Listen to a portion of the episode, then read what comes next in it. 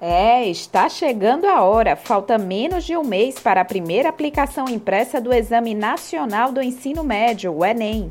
E será que agora, já em reta final, ainda dá tempo de estudar para o exame? Nossos convidados vão responder a essa pergunta. Também vão presentear você nessa véspera de Natal com dicas de como tornar os próximos dias mais produtivos e evitar alguns erros comuns. Você está ouvindo o oitavo episódio do Isso Não Cai no Enem, um podcast realizado pelo Sistema Verdes Mares com o apoio do governo do estado do Ceará e da Universidade de Fortaleza.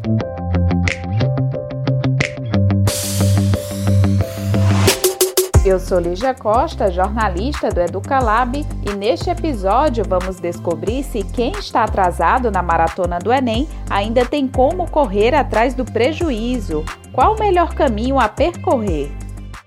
Bom, eu acho que agora, faltando algumas semanas, alguns dias para o exame, é, não vale mais a pena se engajar num conteúdo muito denso, né? Num, numa programação de estudo muito pesada.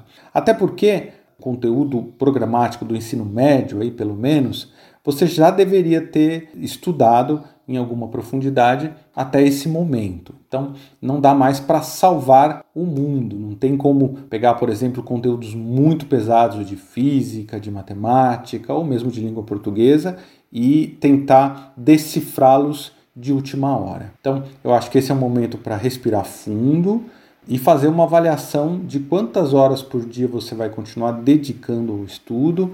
Por exemplo, se você estava num ritmo mais pesado, estudando 5, 6, 7 horas por dia, se não é o momento de diminuir um pouco para privilegiar a sua saúde física, a sua saúde mental, ou se você dá conta, se você pode continuar estudando assim num ritmo mais forte, mas mesmo assim começando a trabalhar mais em cima de resumos, de revisões e evitando entrar em, em crencas muito grandes aí em termos de conteúdo. Né? Então não dá mais para salvar o mundo, mas agora é hora de fazer um, um treinamento um pouco mais inteligente, um pouco mais focado, para poder melhorar o seu resultado no exame. Você acabou de ouvir o Clayton Dick. Ele é CEO e cofundador da redação Nota Mil, uma startup focada em educação e que oferece uma plataforma online. Por meio dela, cerca de 100 mil redações são corrigidas por mês. Para ele, embora não seja possível evoluir drasticamente nos estudos até janeiro, o candidato ainda tem condições de aperfeiçoar os seus conhecimentos não dá para mudar drasticamente o seu resultado em poucos dias. Né? Não, não funciona assim, infelizmente. Mas dá para você buscar melhorar um pouco a sua nota, especialmente naquelas disciplinas, nas matérias que você tem mais afinidade. Então, eu acho que se você, por exemplo, não, não se dá muito bem em química, agora não é o momento de tentar galgar pontos em química. Sugiro que você vá buscar nas disciplinas onde você é mais forte. E como conseguir essa melhora? Eu acho que é muito legal nesse momento fazer simulados. Simulados do Enem, simulados das provas reais, porque aí você vai conseguir também ter uma experiência da prova, que é muito importante, tá? É, você se está habituado com aquele formato, com aquela quantidade de questões, com a estratégia de quais disciplinas você faz primeiro, o que você deixa para o final, é, é, interessante. Se você conseguir também colocar junto o cronômetro, ou seja, seguir o formato do tempo da prova, melhor ainda. Se ficar muito angustiante, aí desliga o cronômetro, faça com calma, mas ainda assim experimente porque vai ser uma coisa muito boa para te deixar mais à vontade no momento da prova. Né? Há pessoas que chegam no dia da prova do Enem sem nunca terem feito sequer uma prova simulada, um simulado. E essas pessoas historicamente sofrem muito na prova. Estudante de uma escola particular no bairro Parangaba, em Fortaleza, Jamile Raquel Souza, de 17 anos, já participou do Enem como treineira em 2019 e neste ano fez o simulado do exame pela internet. Com a proximidade da prova, a jovem sentiu necessidade de ajustar a rotina de estudos. Eu tento estudar matérias separadas dos dias. Eu tento estudar matemática história, por exemplo, na segunda, aí biologia e filosofia na, na terça. Eu tento intercalar uma matéria humana com natureza ou humana com exatas. ou uma redação e exatas. E nos finais de semana eu tento deixar mais para fazer redações e as provas do colégio, porque às vezes tem prova. Aí eu acordo de manhã, assisto às aulas do colégio, de tarde eu tento estudar. Quando assim não estou muito cansada, tento estudar, fazer algumas questões, alguns resumos e por aí a gente eu vou tentando assimilar as coisas, tentando estudar, tentando, tem dia que não consigo. E eu vou tentando assim, de noite eu tento fazer uma coisa mais light e tal. Mesmo focada nos estudos, a adolescente enfrenta o esgotamento físico e mental. Por isso, ainda não se sente plenamente preparada para a prova. A meta de Jamília é garantir uma vaga no curso de fisioterapia. O meu maior desafio nessa reta final está sendo o esgotamento psicológico, esgotamento físico, porque por mais que eu né, me exercite, faça academia, essas coisas, eu saio assim, né, para a igreja, para alguns cantos, para poder distrair a mente continua sendo um esgotamento muito grande, porque desde janeiro a gente vem estudando, tentando não desistir. Nessa pandemia a gente foi caminhando, mesmo que devagar. Então está sendo um esgotamento muito grande. Às vezes eu não consigo estudar, às vezes eu não consigo assistir aulas, às vezes eu não consigo fazer questões porque eu estou cansada, porque eu não consigo mais ler de tão cansada que eu fico por mais que ainda há tempo, eu acho que eu não consigo terminar tudo que eu tenho que estudar, tudo que eu acho que eu necessito estudar. Tenho receio de que faltam muitas coisas ainda para rever, para revisar e também o, a ansiedade, o medo de que falta algo não nos deixa ficar preparados. A atenção de Jamília é mais que compreensível, até porque toda a sua rotina escolar foi alterada pela pandemia. Apesar de tudo, ainda há tempo para otimizar os estudos e tirar um bom proveito disso, é o que garante o professor de Ciências Humanas Fernando Costa. Estamos aí faltando menos de um mês para a nossa prova, então imagino que quem está escutando a gente deve estar com atenção lá em cima, no teto, né, batendo a tremedeira já de, de nervoso com essa prova que já foi adiada, já passou por polêmicas e tudo mais. Mas vamos lá nos concentrar aqui no nosso debate, nessas dicas finais para quem vai fazer essa prova, tá bom? Primeiro de tudo, né, se dá tempo estudar, é com certeza, com certeza. Nós já tivemos casos de alunos com uma faixa de um mês que fizeram uma revisão intensiva, que fizeram um método de, de estudos muito bem organizado, que tiveram uma técnica de estudos muito bem feita e aproveitou bastante esse tempo. E aí eu digo para vocês, como é que vocês podem aproveitar esses últimos dias até o Enem de vocês? Montem um cronograma com os temas mais importantes, verifiquem, por exemplo, um top 5 de temas que sempre caem, ou que caem com grande frequência, ou são temas que nós chamamos de temas-chave, são temas que vocês podem conectar com outros temas. Em história, por exemplo, a minha matéria, vou puxar a sardinha para o meu lado, tá? A gente sempre pode trabalhar, por exemplo, período imperial, que é um período que vai desde o século XIX até meados já do século XX, com Dom Pedro, com Dom Pedro II, com basicamente quase 50 anos de governo, período colonial, que são vários séculos de história. Então, temas que com certeza uma perguntinha sobre esse tema vai aparecer na sua prova. Não tem erro até agora, não vacilou esse tema, tá bom? Ó, então, se você montar uma grade de estudos com os temas mais importantes de cada matéria, se você tiver uma disciplina de estudar diariamente cada uma dessas matérias, revisando, exercitando, você com certeza é capaz sim e muito até de atingir o sucesso que você quer na sua vaga do SISU. Além de montar um cronograma com temas importantes, o aluno também pode se valer dos chamados mapas mentais. É o que recomenda o professor de biologia Inácio Maíbe. O mapa mental é uma técnica de estudo a partir da qual o conteúdo é organizado visualmente. Assim, fica mais fácil associar as informações. Esse mapa mental vai ser uma espécie de resumo visual aonde você vai é, poder a, ah, colocar aqueles pontos chaves mais relevantes. Principalmente nessa reta final, você não vai ter tempo de ver toda uma videoaula novamente, você não vai ter tempo de ler todo um capítulo de um livro. Então aí é onde entra a vantagem do mapa mental. Você vai olhar para aquele mapa mental e você vai conseguir reviver certas memórias, certos pontos importantes. E aí você consegue fazer um filme na sua cabeça. Uma vez que você faz isso e você não consegue lembrar de alguns pontos, aí é que você vai para o livro, abre e reforça aquele conteúdo.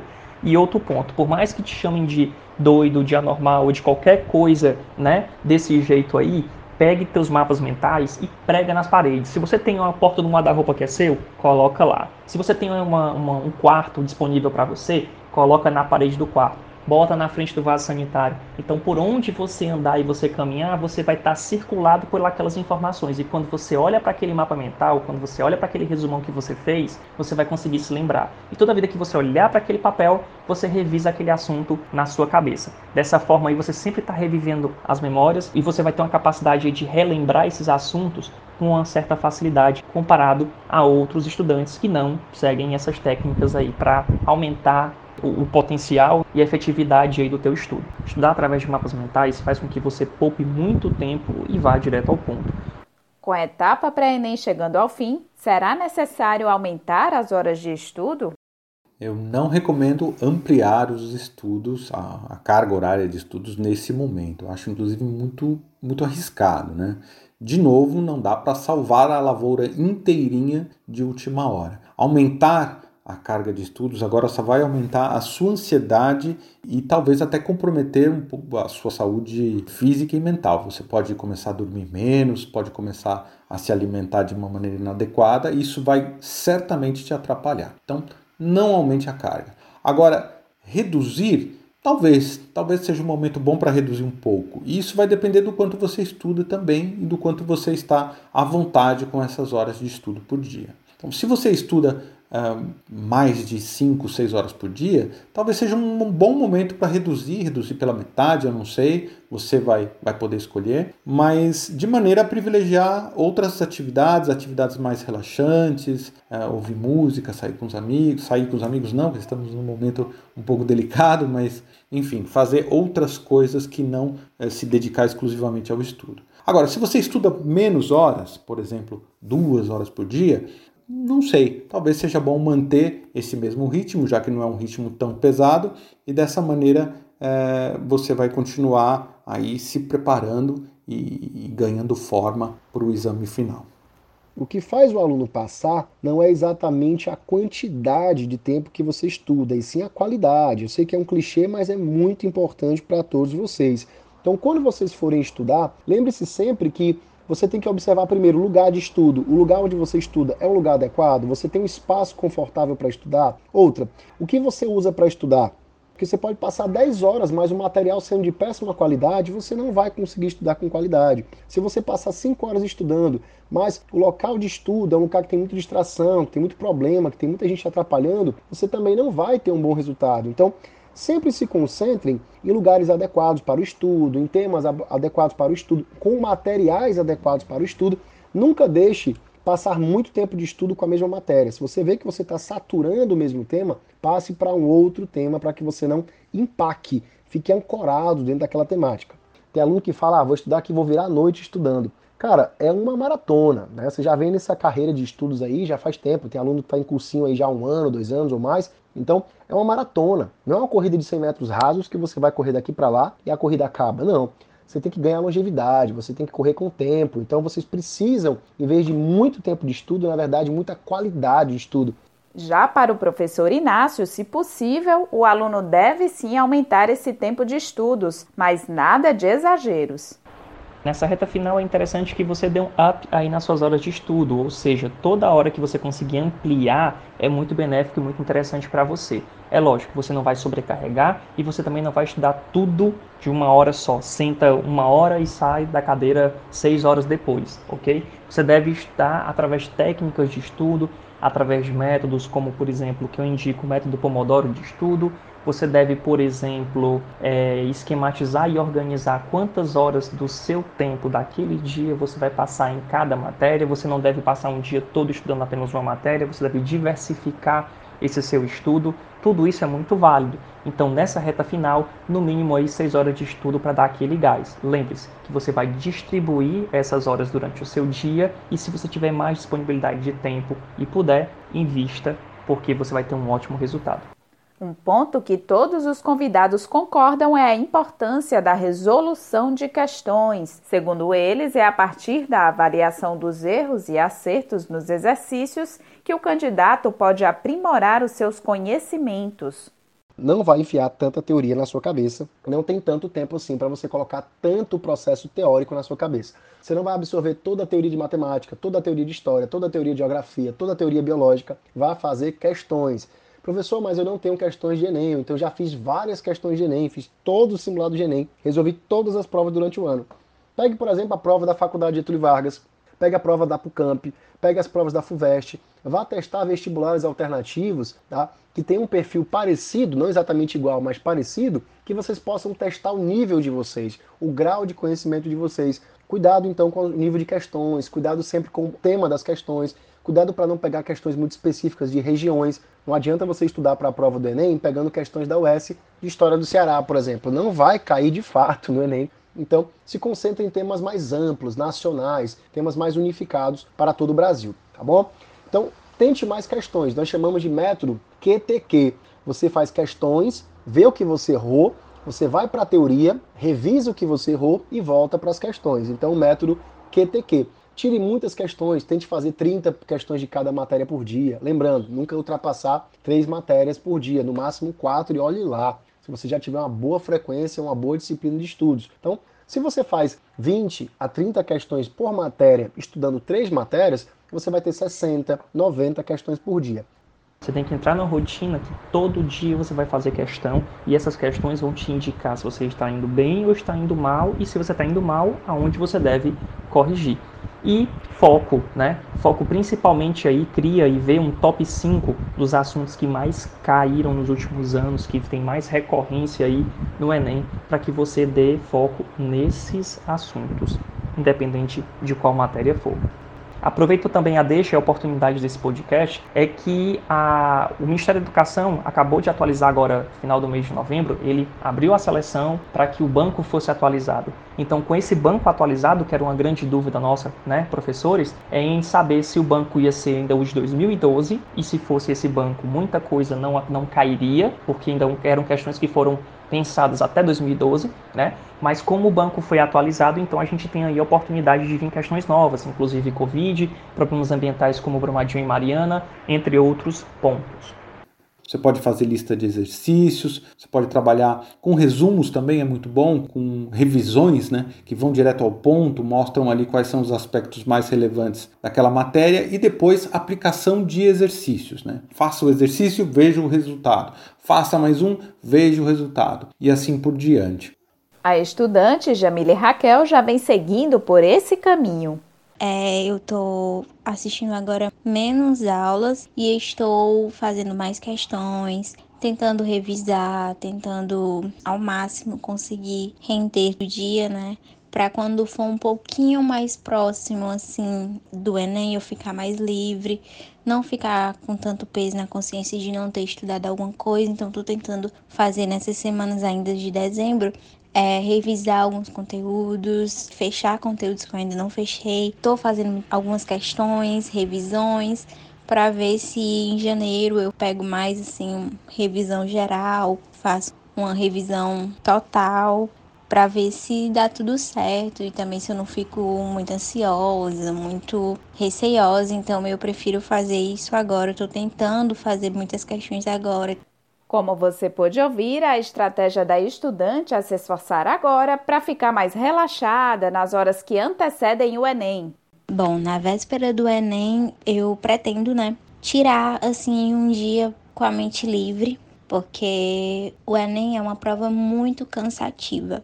Você precisa ter muito psicológico, você precisa ter muito autocontrole mental para poder fazer, porque tem horas que você fica, meu Deus, é uns textos muito grandes, não vou conseguir. Então você tem que ter a mente preparada, você tem que estar descansado, você não pode ter estudado mil coisas, até porque você estudar mil coisas em uma semana antes, um dia antes, não vai adiantar, você vai esquecer tudo no dia, porque você vai estar ansiosa, você vai estar preocupado. Então, no dia, a gente tem que estar descansado. Mesmo que não esteja preparado, a gente tem que dizer: Poxa, eu estudei o ano inteiro, então pode ser sim que eu consiga, então eu vou dar o meu melhor. Então eu preciso descansar um dia antes para poder conseguir sim fazer uma boa prova e tentar dar o máximo de mim, né? Relaxar na véspera, inclusive, está entre os cuidados essenciais para obter um bom desempenho no Enem. Olha, no dia da prova, na véspera, eu acho que é o momento de desligar aí a chave do estudo, né? E relaxar. Procure dormir bastante. É muito importante que você esteja bem descansado no momento da prova. A gente sabe que uma noite mal dormida ou algum tipo de coisa parecida pode comprometer bastante a sua performance no exame. Então procure dormir, fique em casa, alimente-se bem, evite comidas pesadas e outras coisas que possam aí te causar algum desconforto e relaxe, ouça música, assista, por que não, as suas séries favoritas, tente tirar um pouco a cabeça do exame, por mais que isso seja difícil, posto que é algo que está ali na, nas próximas horas, no horizonte muito próximo. Mas tente deixar isso agora para o universo, como o pessoal fala. Você fez o que você podia e vai com certeza conseguir um resultado aí interessante. Então, relaxa, durma bastante, beba bastante água e vá com fé. No dia anterior à sua prova, muita água, se hidrate bastante, descanse bastante, durma muito bem, converse com as pessoas ao seu redor, tente se cercar de pessoas que sejam colaborativas com vocês, que vocês possam ter algum tipo de colaboração, algum tipo de apoio. Cuidado com os comentários, não vá ficar tão afoito a ficar vendo vídeo de revisão de prova, vá descansar. Na véspera da prova, vá ver um filme, vá no cinema, vá descansar no shopping, vá fazer uma compra, vá dar uma passeada com o cachorro, vá fazer uma caminhada. Cuidado também para não fazer. Já tivemos casos de alunos em Fortaleza que foram treinar jiu-jitsu na véspera da prova e deslocou o braço. Então cuidado também para não se machucar faça tudo com muita moderação. É o dia de conforto. Eu, se fosse vocês, ficaria mais em casa, tranquilão, sentado no sofá, vendo TV, dando uma descansada, tentando relaxar. E no próprio dia da prova, separe todos os seus documentos com antecedência. Separe um kit com 300 canetas, que caneta é um negócio que gosta de falhar. Tem gente que leva uma e na hora ninguém empresta, nem pode. Então leve quatro, cinco canetas, teste todas as canetas antes, separe o seu lanche, separe sua água, nada de aceitar comida de estranhos na hora, pode dar errado. Então, leve o seu lanchinho leve, cuidado com muito chocolate, pelo calor pode estragar, pode lhe fazer um efeito ruim, cuidado com algum suco, com alguma coisa, cuidado com algum refrigerante. Então, tente levar o que hidrata, água, tá? Coloque uma roupa confortável, fique confortável e vá fazer a sua prova, certificando-se que você está no endereço correto, se que você está com o documento em mãos, que você está com essa identidade, com o documento com foto, com a sua caneta e que você está seguro de si. Muitos alunos ficam tão nervosos que não comem nada ou tem medo de no dia da prova ter algum tipo de problema e acabam não comendo nada. E aí lembre-se que você é uma máquina que está trabalhando para poder processar e lembrar todas as informações que você conseguiu adquirir durante anos, beleza? Ela precisa de energia. Então, se você não se alimenta, falta energia e você fica letárgico na hora da prova. E isso é ruim, você está se sabotando. Também tem um outro problema. Aquele aluno que é muito ansioso e quer comer o mundo todo antes da prova. Isso é problemático também, principalmente no dia da prova, certo? Se você vai se alimentar, se você vai comer, se você vai almoçar, não come o mundo inteiro. Porque também se você come demais, se você enche seu estômago demais, você está mandando uma mensagem para o seu cérebro que naquele dia a importância é a digestão e não fazer a prova. Ou seja, você também vai ficar letárgico porque você tem muita coisa lá no estômago e no intestino que você está digerindo. E aí você está desviando ali seu fluxo sanguíneo para aquele momento ali e falta em outros cantos que naquele momento é mais importante. Então, muito cuidado com a sua alimentação. A ideia é que você coma bem, não coma algo muito exótico, beleza? Não coma algo muito gorduroso, para que você tenha o melhor desempenho possível na prova. Até isso, até esses detalhes contam muito no seu desempenho do dia da prova. Ao abrir a prova e se deparar com tantas questões acompanhadas de um gabarito a preencher, muitos alunos ficam até sem saber o que responder primeiro. Por isso, vale a pena saber por onde é melhor começar. Durante a prova, eu sempre sugiro que o aluno dê uma bela olhada nas questões por alto, sem lê-las a fundo, mas dê uma olhada e comece pelas disciplinas que têm mais facilidade, que têm mais afinidade. Né? Não comece pelas encrencas. Busque ali o que você sabe, faça com bastante atenção. No começo da prova, obviamente, você tem um nível de atenção melhor, então é preferível que você dedique esse tempo às disciplinas que você tem aí mais pontos a ganhar. Falando especificamente da redação, não deixe a redação para o final. Você pode se embananar, perder tempo demais nas outras questões e depois simplesmente não conseguir fazer a sua redação ou fazê-la muito precariamente e perder pontos importantíssimos. Então, no dia da prova de redação, comece fazendo a leitura atenta do tema, olhe, enumere seus argumentos, né? faça aquela lista dos argumentos, escolha um ponto de vista, importantíssimo, gente, na prova do Enem, ter claro um ponto de vista, uma opinião sobre aquele tema. Então, escolha essa opinião, selecione os argumentos que você vai usar para defender essa opinião e faça o seu rascunho. Construa sua proposta de intervenção no final. Também ela é muito importante, vale 200 pontos e não é tão difícil assim, tá? Então, monte a sua proposta, revise a sua redação mas não passe a limpo ainda. Eu acho que o que você pode fazer aí é voltar para o resto da prova, se dedicar aí a todas as outras disciplinas daquele dia e reservar 15, 20 minutinhos no final da prova para passar a limpo a sua redação e eventualmente fazer algum ajustezinho, né? Durante esse tempo, talvez você tenha até algum insight, alguma ideia que possa ser incorporada no seu texto e isso vai enriquecer ainda mais a sua redação. Então, sugestão: comece pela redação, elenque seus argumentos, escolha seu ponto de vista, faça sua defesa, monte seu texto, mas não passe a limpo. Deixe para os 20 minutos finais e quando você voltar, faça isso com tranquilidade, capriche na caligrafia. É bom também ter uma caligrafia bem clara para o corretor poder compreender o seu texto. E aí é isso. É só esperar o resultado. Primeiro de tudo, você que está nos escutando aqui no podcast, deve, claro, começar a sua prova agora, né, a prova de 2020 do Enem, pela prova de redação. Pegou a prova, já começa logo a fazer o seu rascunho da redação, lê o texto motivador, começa pela redação. Dito isso, quando você vem para a nossa matéria, matéria de história, matéria de humanidade, filosofia sociologia, com um pouquinho de atualidade e geografia, vocês devem dar preferência a questões mais simples. Vocês devem lembrar sempre que o nosso Enem ele é completamente baseado pelo método TRI, Teoria de Resposta ao Item. Então não adianta vocês focarem só nas questões difíceis e vocês não tiverem uma coerência. Se você não tiver o processo de coerência em acertar as fáceis, médias e difíceis, você vai ter uma péssima pontuação do TRI. O que é que eu sugiro então para vocês? Comecem a procurar as questões, uma lida rápida, uma paginada rápida na prova do bloco de humanas, questões mais simples, questões mais objetivas, questões mais tranquilas de responder. Vá fazendo para as mais fáceis até as questões mais médias e deixe de fato óbvio, né? as questões mais difíceis ao fim. Se você tiver uma boa coerência, a sua pontuação TRI humanas vai lá em cima. Então, cuidado. Não fiquem concentrados em acertar só as difíceis ou pegar só as questões mais difíceis. Tanto vai te tomar muito tempo, isso não vai ser legal, como também vai tirar a sua gradação de nível, né? Você perde a coerência de níveis. Então faça o seguinte: comece pelas questões fáceis, procure questões mais simples, questões de texto mais curto, questões que vocês conseguem elaborar melhor, interpretação mais simples, uma análise simples da questão. Você marca lá e passa para outro patamar de questões.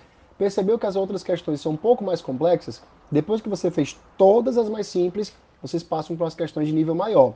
Aí vocês começam a trabalhar em cima delas. Só no final mesmo é que vocês vão procurar as questões de maior dificuldade. Não adianta como eu já disse, querer só as questões de maior nível. Não funciona, você cai no método TRI, você se atrapalha, desgasta a sua cabeça, te cansa mais rápido e acaba que você não rende o resto da prova. Até para você manter uma frequência, lembra que eu falei, é uma maratona. A prova de vocês, na verdade, é uma grande prova de resistência. Então, para que vocês aguentem a prova inteira, comece pelas mais fáceis. Toda grande caminhada começa pelo primeiro passo. Então, dê o primeiro passo devagar, vá caminhando e no final você dá o pique final, o gás final nas suas questões difíceis. Bom, quando a gente fala em começar uma prova, segue uma estratégia, mas não existe uma receita pronta. A minha, do professor Inácio, do professor A, B ou C. A estratégia melhor para você é aquela estratégia a qual você vai se sentir mais confortável. Mas de uma coisa é certa, como um bom professor de biologia, eu diria que você começaria por natureza, não é lógico? Mas na verdade você vai buscar aquilo aonde você se sente mais confortável. Se for matemática, começa pela matemática. Se for pela natureza, começa pela natureza. Agora você deve administrar muito bem o seu tempo, isso é crucial, ok? Outro ponto importante que eu sempre passo para os meus alunos, uma dica valiosa é não seja um aluno teimoso. O que, que isso quer dizer? Aquele aluno que ele fica teimando com a questão porque ele acha que lembra da questão, porque ele fica batendo naquela questão durante muito tempo. E lembre-se que seu tempo é cronometrado. E cada minuto que você perde com uma questão dessa que você está teimando, né, você está perdendo lá um, tempo valioso numa questão mais fácil mais na frente. Lembre-se que um aluno de Enem é um aluno maratonista, ok? É um aluno que quando chegar lá na 45ª questão, você já vai estar cansado. Então você tem que dar foco nas questões mais fáceis. Comece pelas fáceis, leia a questão, sabe a questão, responde aquela questão. Releu uma segunda vez, não lembrou daquela questão, deixa aquela questão de stand-by e passa para uma questão seguinte. Não fica teimando, porque seu tempo é cronometrado e cada tempo que você perde aí é um tempo que falta para você poder fazer uma questão que seria mais fácil ou marcar o gabarito com mais cautela e com mais cuidado. Muitos alunos pecam por isso. Então, tão importante quanto você saber o conteúdo é você saber fazer a prova. E saber fazer a prova gira em você saber administrar o seu tempo, em você ter equilíbrio emocional, em você ter toda uma estrutura, toda uma preparação para o dia da prova. São muitas as dicas, cuidados e conteúdos para estudar, mas, como sugerem nossos convidados de hoje, a palavra-chave para o melhor resultado continua a ser o bom e velho equilíbrio. No próximo e último episódio deste podcast, vamos contar outras histórias que costuram a preparação para o Enem em tempos de Covid-19. A gente sabe que isso não cai no Enem, mas a gente precisa falar sobre. Obrigada por ouvir, esperamos você na semana que vem. Até lá!